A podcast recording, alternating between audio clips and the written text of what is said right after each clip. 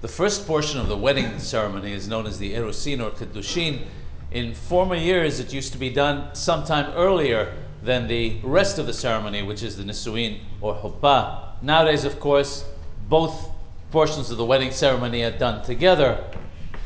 The custom is that the bracha of the Erusin is preceded by a Bore Gefen over the wine. And the reason for that being that this is a blessing, this is a beracha of simha, of happiness. And that is the reason we have the wine. The blessing of the wine is recited first, followed by the bracha of the erusin.